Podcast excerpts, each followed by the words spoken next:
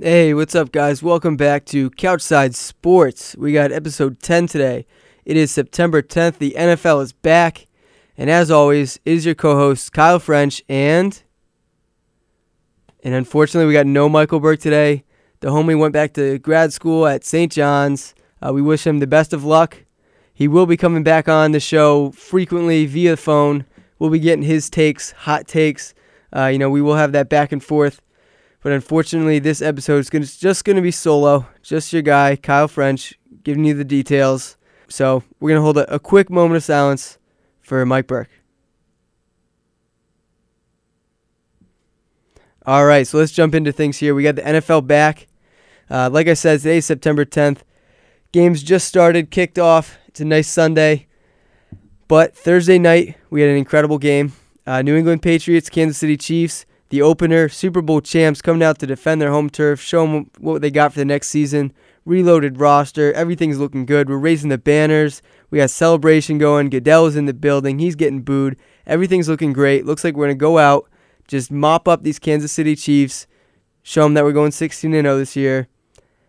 And none of that happened. It was uh it was messy. Chiefs dominated 42-27 final. The defending champs 0-1 to start the season. And probably my least favorite thing about this is the probably the Bills is my guess are going to be sitting at the top of the division. I mean, it's Bills Jets uh, going down today. If Bills win, they move to 1 and 0. You got Jets and Patriots at 0 and 1 and uh, the Dolphins on the bye week of course due to the hurricane hitting Miami. Uh, you know, a little schedule change there. Hope everyone in Miami is doing just fine and uh, hopefully those Dolphins can turn around and uh, you know give something back to the community there. But they're not playing, so my guess is Bills are going to be leading this division, the AFC East, which is just a shame. Um, I'm sure the Patriots will be back soon, but that's how things look as of now.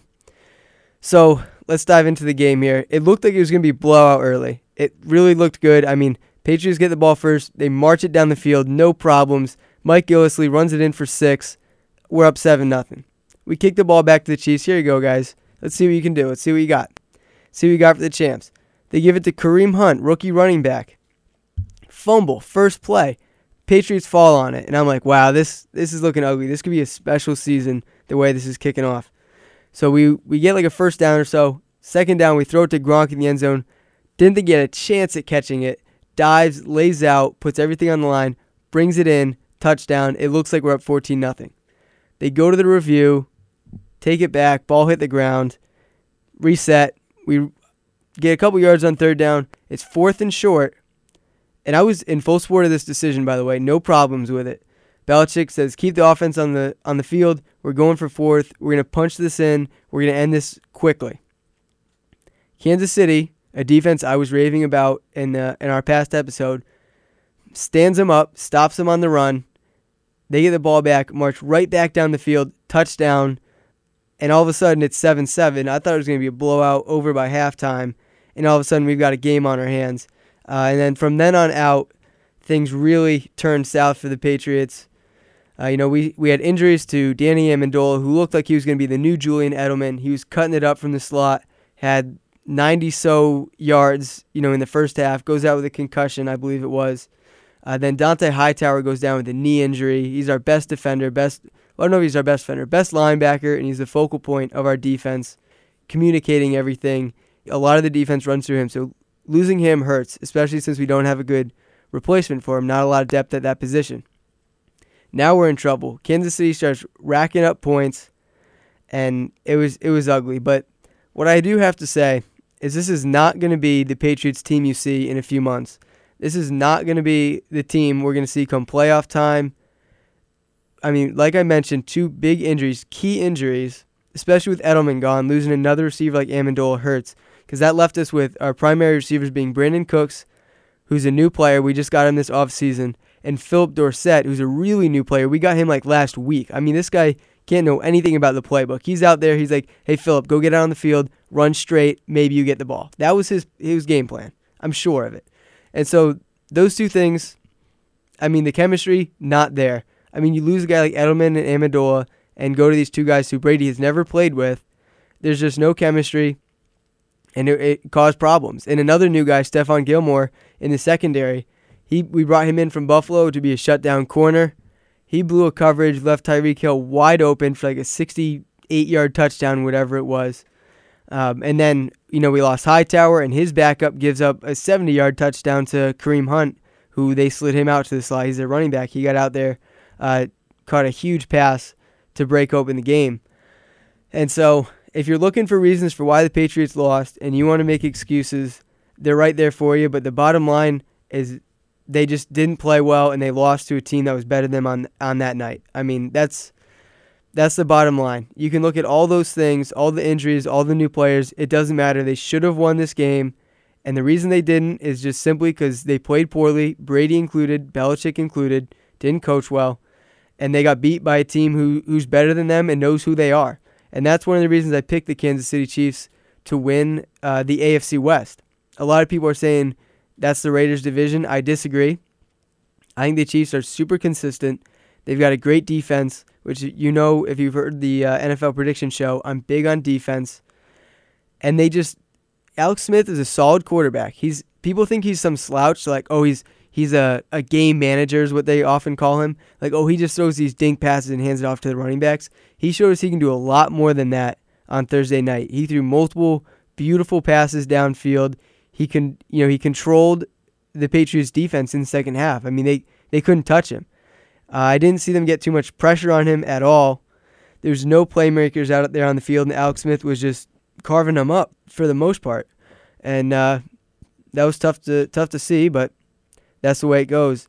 And the other reason that I like the Chiefs a lot, they they showed it off um, in this in this game on Thursday night, is they have so many different ways and crafty little plays on offense that they can beat you with.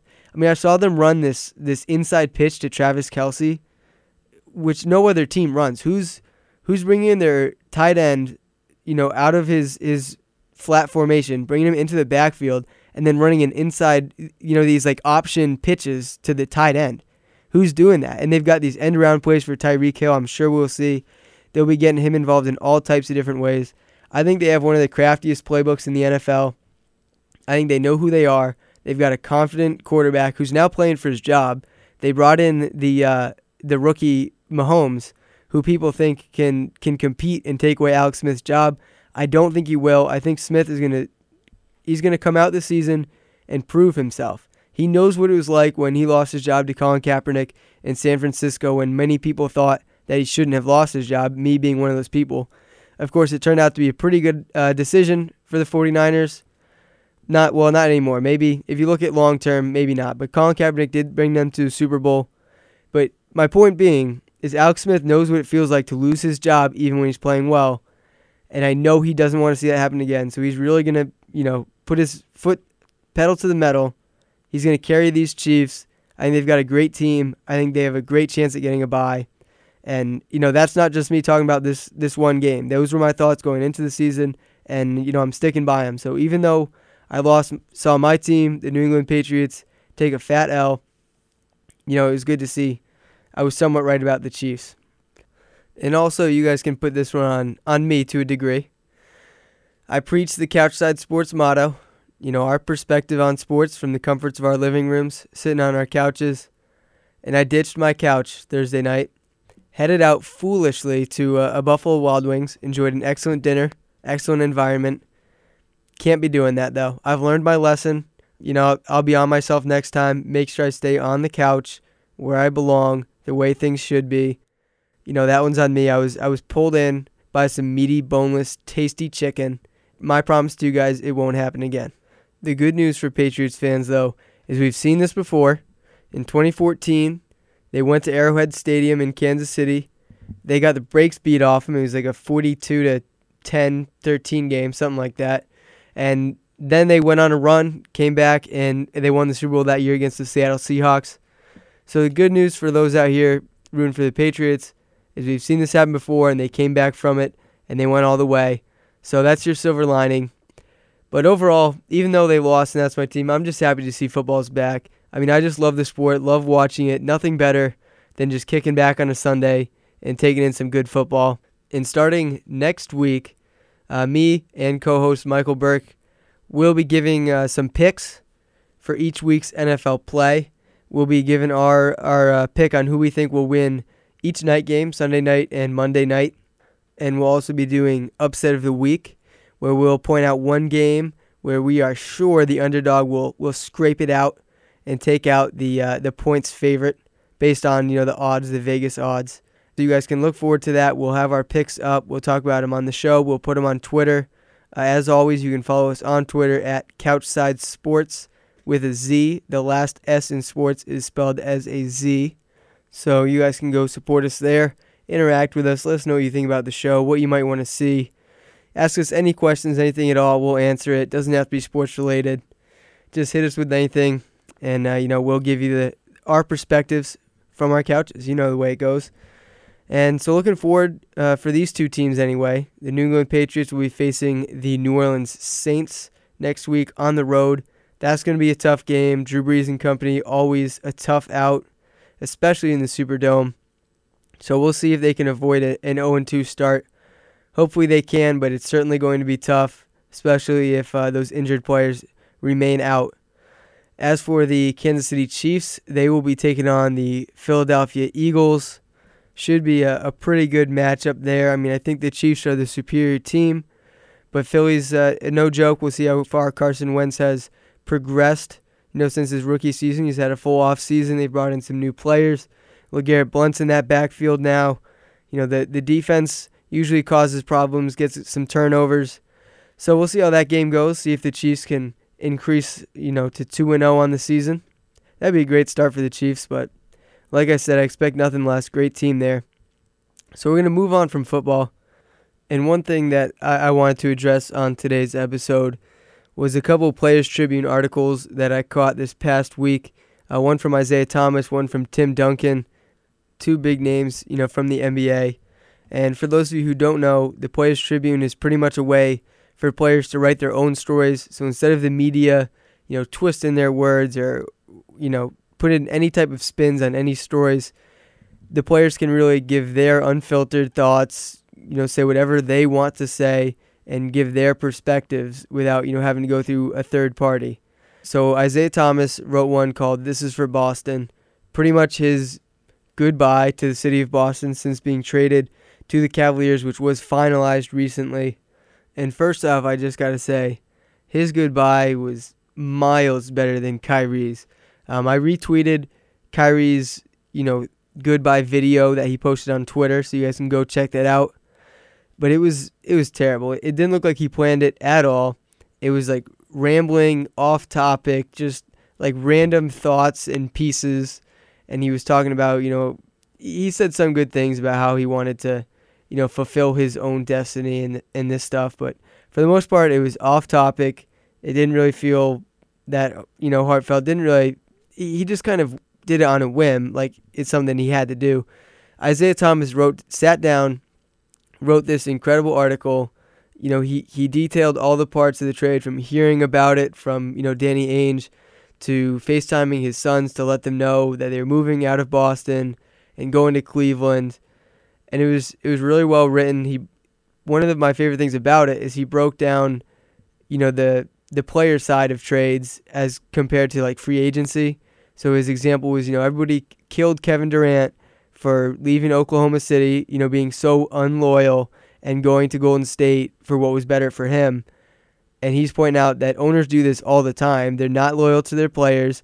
95% of the times they're the one with the power and they pretty much tell guys left and right to just pick up their stuff, move themselves and their family to a different city and they have no say in the matter at all. And I thought, you know, that was pretty powerful for him to talk about that, and especially like the lack of loyalty. Like he's saying, you know, he he put his all into Boston and building that team up, and he's talking about how you know three days, whatever it was, after his sister died, he went out there and gave everything he had for the Boston Celtics, and in the end, it meant nothing because you know they just wanted to to in their eyes better the team, which he points out several times in here, which I love that the Celtics did not get better which I agree with him, even though they did get the better player in the trade and Kyrie Irving superiorly skilled. But the you know the heart that Isaiah brings is a big factor that you cannot measure. Another thing Isaiah did in this article was he broke down you know what everyone has been talking about the fact that pretty much the two point guards on the best teams in the East just swapped sides. And he's talking about the weird reality that he built up the Celtics. He feels like he was the main person and the main driving force behind getting them to the elite team they are and getting to the number one seed and contending with the Cavs in the East. And in his mind, he like built all this up. He put in all this work, and now he's traded, and his job is pretty much to destroy everything that Boston's built. And it's just a really weird dynamic for him specifically. For Kyrie, it's it's different. Like he wanted to leave the Cavs. He he wants more than anything to go back to Cleveland and beat them with his new team, the Boston Celtics. Whereas Isaiah is in a different boat. He didn't want to leave.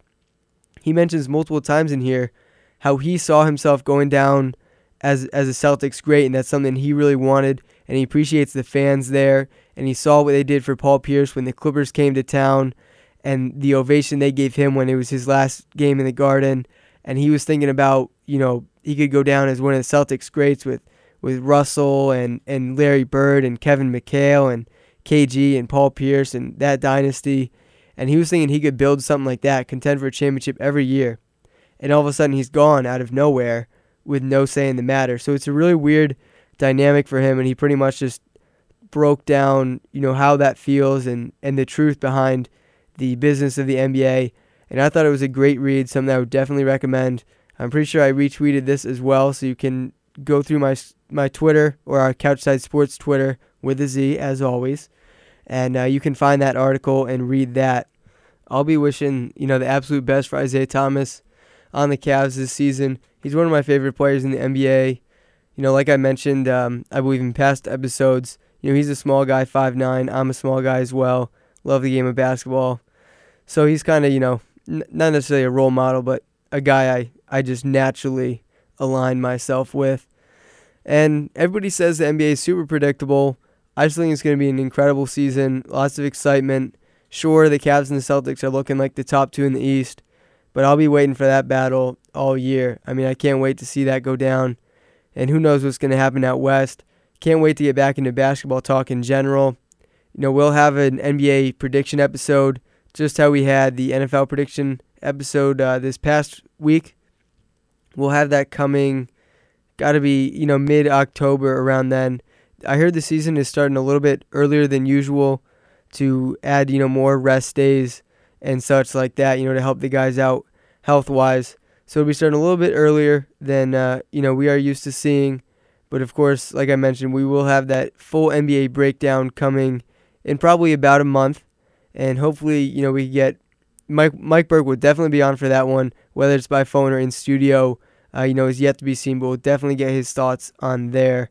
Um, the other Players Tribune article I wanted to reference here is one that Tim Duncan wrote. That's right, the uh, the silent man of the NBA. This man never talks, doesn't like the media, nothing. Wrote a whole article on something that uh, you know he's really passionate about. That being his hometown or his home nation, I guess you could say. Not even a nation; it's part of the United States, but the U.S. Virgin Islands.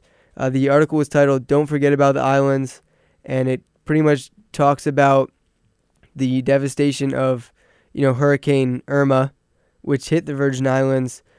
And most people, I mean, they know it went through that area, but they don't consciously think about it because they don't, you know, think about it as part of the United States. Everybody was worried about, you know, Florida getting hit. And I think he's kind of right. People did forget about the islands, kind of, you know, like n- not push them under the rug. Not that no one cares about them, but I don't think as many people were thinking about them consciously, you know, as as they were places like Florida or obviously Houston after um, Harvey hit there. And he pretty much details in here, you know, where he grew up and all the buildings that are probably going to be destroyed and all the people who need help and all the money he's going to be donating. And he details the relief efforts that he's going to be, you know, sending to the islands to help the people and I just thought it was a great article. Like I said, especially for a guy who doesn't speak out that much. It's actually the first thing he says in the article. The first words are, Hey, it's Tim. I'm not normally one to speak directly in the media or write stuff publicly. So I guess by him writing that, you know it's definitely Tim Duncan. So, um, you know, definitely something that he cares about a lot and something that's pretty important. you know, he referenced that Hurricane Hugo hit the island, you know, when he was like in, in middle school or something like that. I think he said like 12 or 13 years old. And that was that was devastating and he said, you know, this could be even worse. And so he knows firsthand what it's like to see the islands devastated by a hurricane and he knows the efforts that are going to be needed to to help the people and revitalize the communities down there. So that's another great read. I'm not sure if I have retweeted that one on Twitter. I will try to find it and retweet that one for you guys so you can pull that up quick. If not, just search, you know, the Players Tribune, Tim Duncan. Don't forget about the islands. And I would just recommend that you keep an eye on the Players Tribune, you know, throughout the year. I know it's something that for me, I forget about often, but it has some of my favorite articles. And I just think it's cool to hear directly from the players as opposed to you know, third party media, you know, interpreting their interviews or twisting or spinning their words and kind of writing to, you know, make a storyline and create excitement that might not actually be there. When you get it firsthand from the players, I don't know, I, I just think it means more and it's cool to to read their articles and and read about what it's like for the professional athletes that you know we enjoy watching on TV from the comforts of our couches. So definitely give those a read. And now we are going to transition into one of my favorite segments. We cut it out last week to get in all of our NFL predictions, but breaking news that isn't news is officially back. And we've got a hot take here. Ready? Breaking news that isn't news. I know it's a little old, so it's barely even news and it's barely even breaking. But Floyd Mayweather beat Conor McGregor in the huge boxing match uh, about two weeks ago now. We haven't quite had a chance to cover it on the show, so I just wanted to bring it up, give my quick thoughts on it. And obviously, as you can tell from it being a breaking news, it isn't news segment. This had to be seen coming. I mean, Floyd is an actual boxer. Conor McGregor isn't. It's not that hard. You know, one plus one equals two. That's pretty much what we were dealing with here. Not a shocker. I mean, the guy was in the wrong sport and he was beat easily. I know people think that he like won the first like three, four, however many rounds, and they thought he was coming out firing. I just find that hard to believe. I mean, Mayweather played him. He made him punch himself out, and then after like the seventh round, he just turned it on, came forward, and just shelled the guy, just beat the crap out of him. And he wasn't even putting his hands up, throwing any punches back by the time, you know, the ninth round came around. So this was super easy to predict, I would think. And just to prove how easy it was, how unsurprising this result was, is I heard that there were guys throwing like seven figures on this fight on Mayweather. When the odds are so high in his favor, but they was such a sure thing, why not? You throw like a million dollars, you win back like 150,000. Sure, it's a huge huge risk with not even that much of a reward, but if it's that sure of a thir- sure thing, why not? And that's how confident people were that Mayweather was going to win. And he proved them right. And I heard that, you know, Conor is still like recovering from this fight. I saw that Dana White wanted to have, you know, a UFC match at the end of 2016 with like the third leg of Conor McGregor and, and Nate Diaz. And Conor's trainer was like, nah, that, I mean, that's just unrealistic. He can't do that. He's tired and he's still recovering. I don't think he said those words because he didn't want to make his guy look soft, but he pretty much wrote that right out of question and said, you know, if that happens, it's going to be in 2018, not in 2017. So you can tell he's feeling the effects. He got just the shit beat out of him, and Floyd's fine. And I heard, I saw reports recently that Floyd didn't even train. And, and that makes sense. I mean, you saw the lead up to this fight.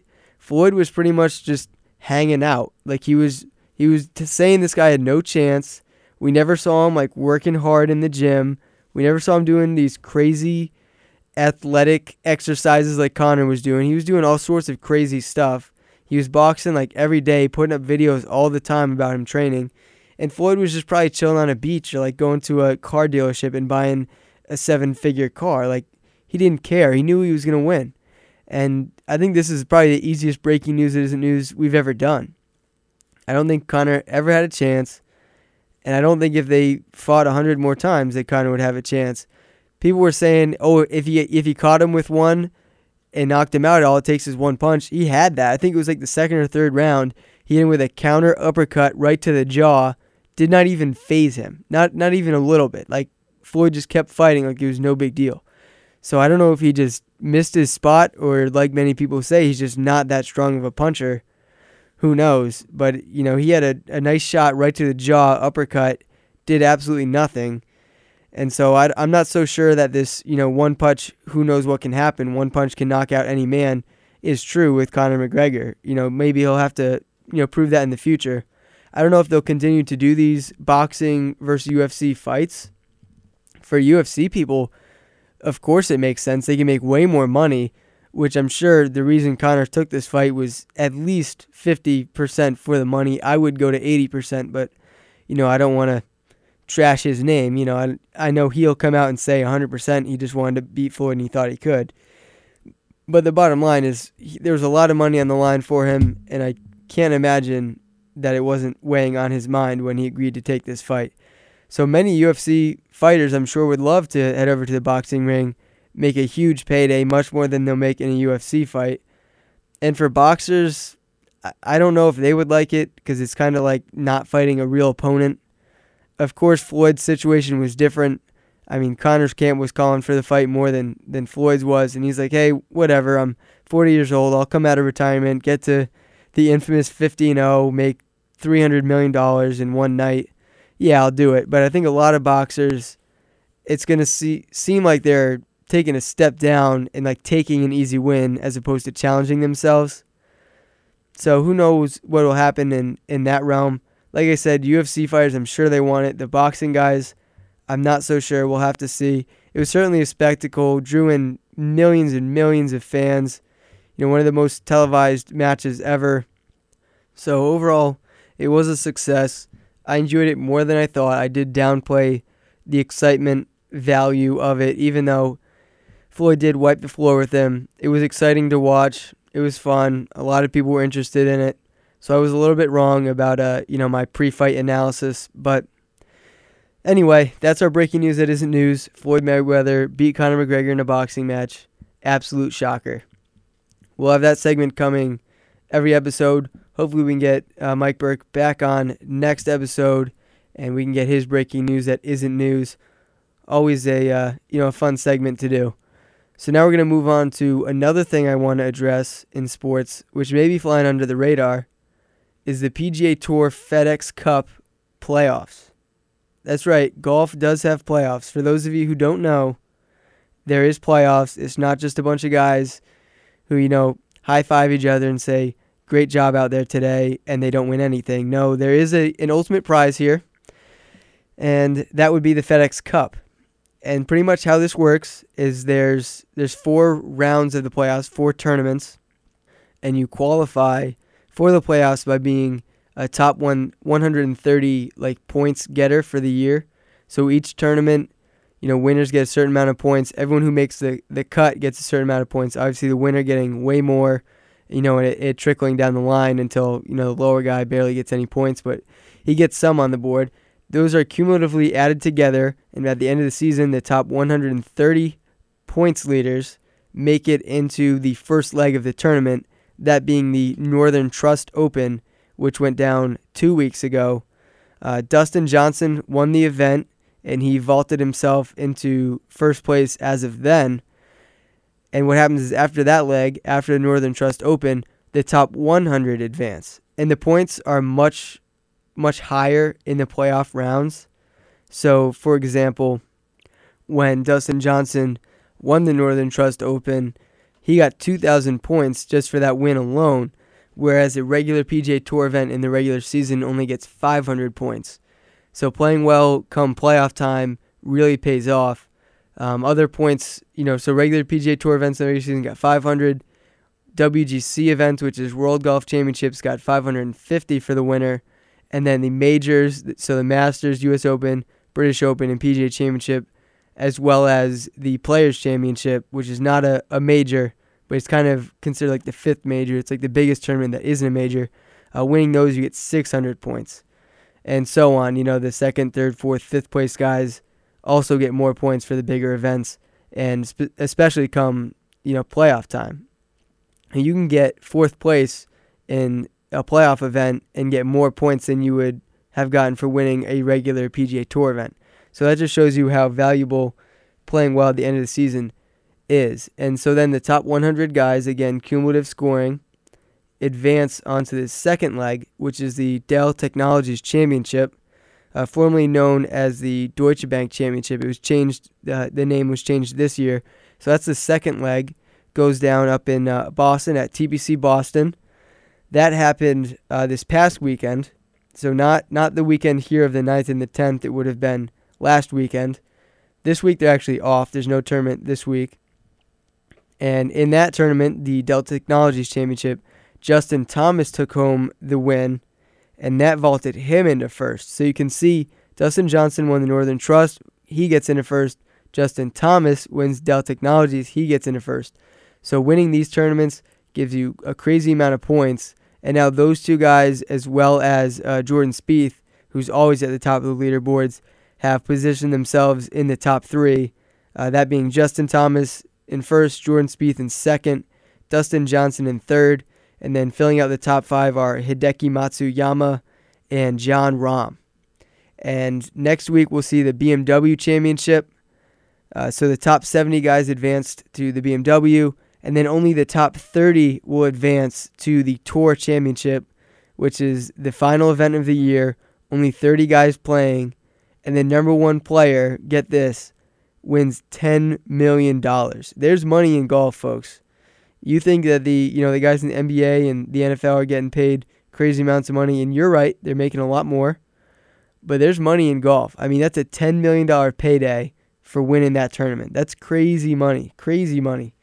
And so these guys are, are doing pretty well. You know, they're underrated athletes out there in the uh, the sports hemisphere.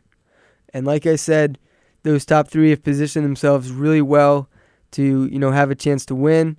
If either three of those guys wins the BMW Championship next week, they'll have a decided advantage going into you know the Tour Championship, and they'll be far and away the favorites to take home that ten million dollar payday. You know, if anyone else wins outside of the top three, they vault themselves into contention because, like I said, two thousand points right there is is a huge number, especially considering the leader cumulative for the entire year has has just over five thousand that being Justin Thomas. So 2,000 points goes a long way. A win goes a long way. So there's plenty of guys who can sneak in. And the other thing that I love about the PGA Tour playoffs is when you're watching on Sunday, not only are you following the leaders to see who can win the tournament, but every position matters. It's not like these guys who are who are just making the cut and competing for like 40th or 50th overall. They're playing to to move on. So there's action going on all over the course. It's not just the leaders group and you know the other guys like, "Oh, you know, we don't we don't have a chance to win." So, you know, not that they ever just pack it in and and don't try. They all, they're always trying to get a better position.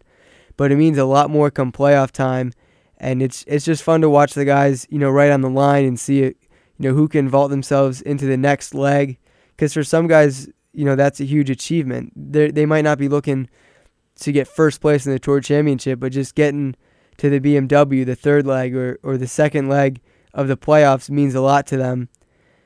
And it's it's just like uh, any other type of playoffs. Like if you look at the NBA, there's plenty of teams who consider making it to the the second round of the playoffs a success, even though they didn't you know win the championship. No one will say it out loud, but there's plenty of organizations I'm sure you know this year who would be content with just making the playoffs. And so that's kind of what it's like for these guys. And, you know, they're really working, even if they're not at the top of the leaderboard, to to advance and to make it into that top 70 or you know like next week when we see the BMW championship the top 30 will advance and uh, you know you see who's really got it come come clutch time there's guys who make you know play bad holes down the stretch make a, a bogey or double bogey and all of a sudden they're not moving on so you know you got to have that clutch gene in golf so you know, I would recommend for anyone who hasn't watched the PGA before or is looking to get into, you know, watching golf or playing golf to check out these next two tournaments coming the next two weeks. BMW Championship, Tour Championship. You'll see some of the best golf all year. Uh, my pick to win, or not, maybe not my pick to win, but the guy I really want to win is Dustin Johnson. I've been a fan of him. He had complications a couple years ago with uh, some type of you know off the course incidents with with drugs, but he's kind of made his comeback, and he's come back stronger than ever. And he's he's always been one of my favorite players. He hits the ball a mile. He hits it a long way, and he's he's fun to watch. He's really improved his uh, you know his short game, and that's what's put him in a position to compete for a tour championship like this. So that would be my guy. Um, I'll be rooting for him. Jordan Spieth, always a good bet, and Justin Thomas has been on fire. So either those guys could take it.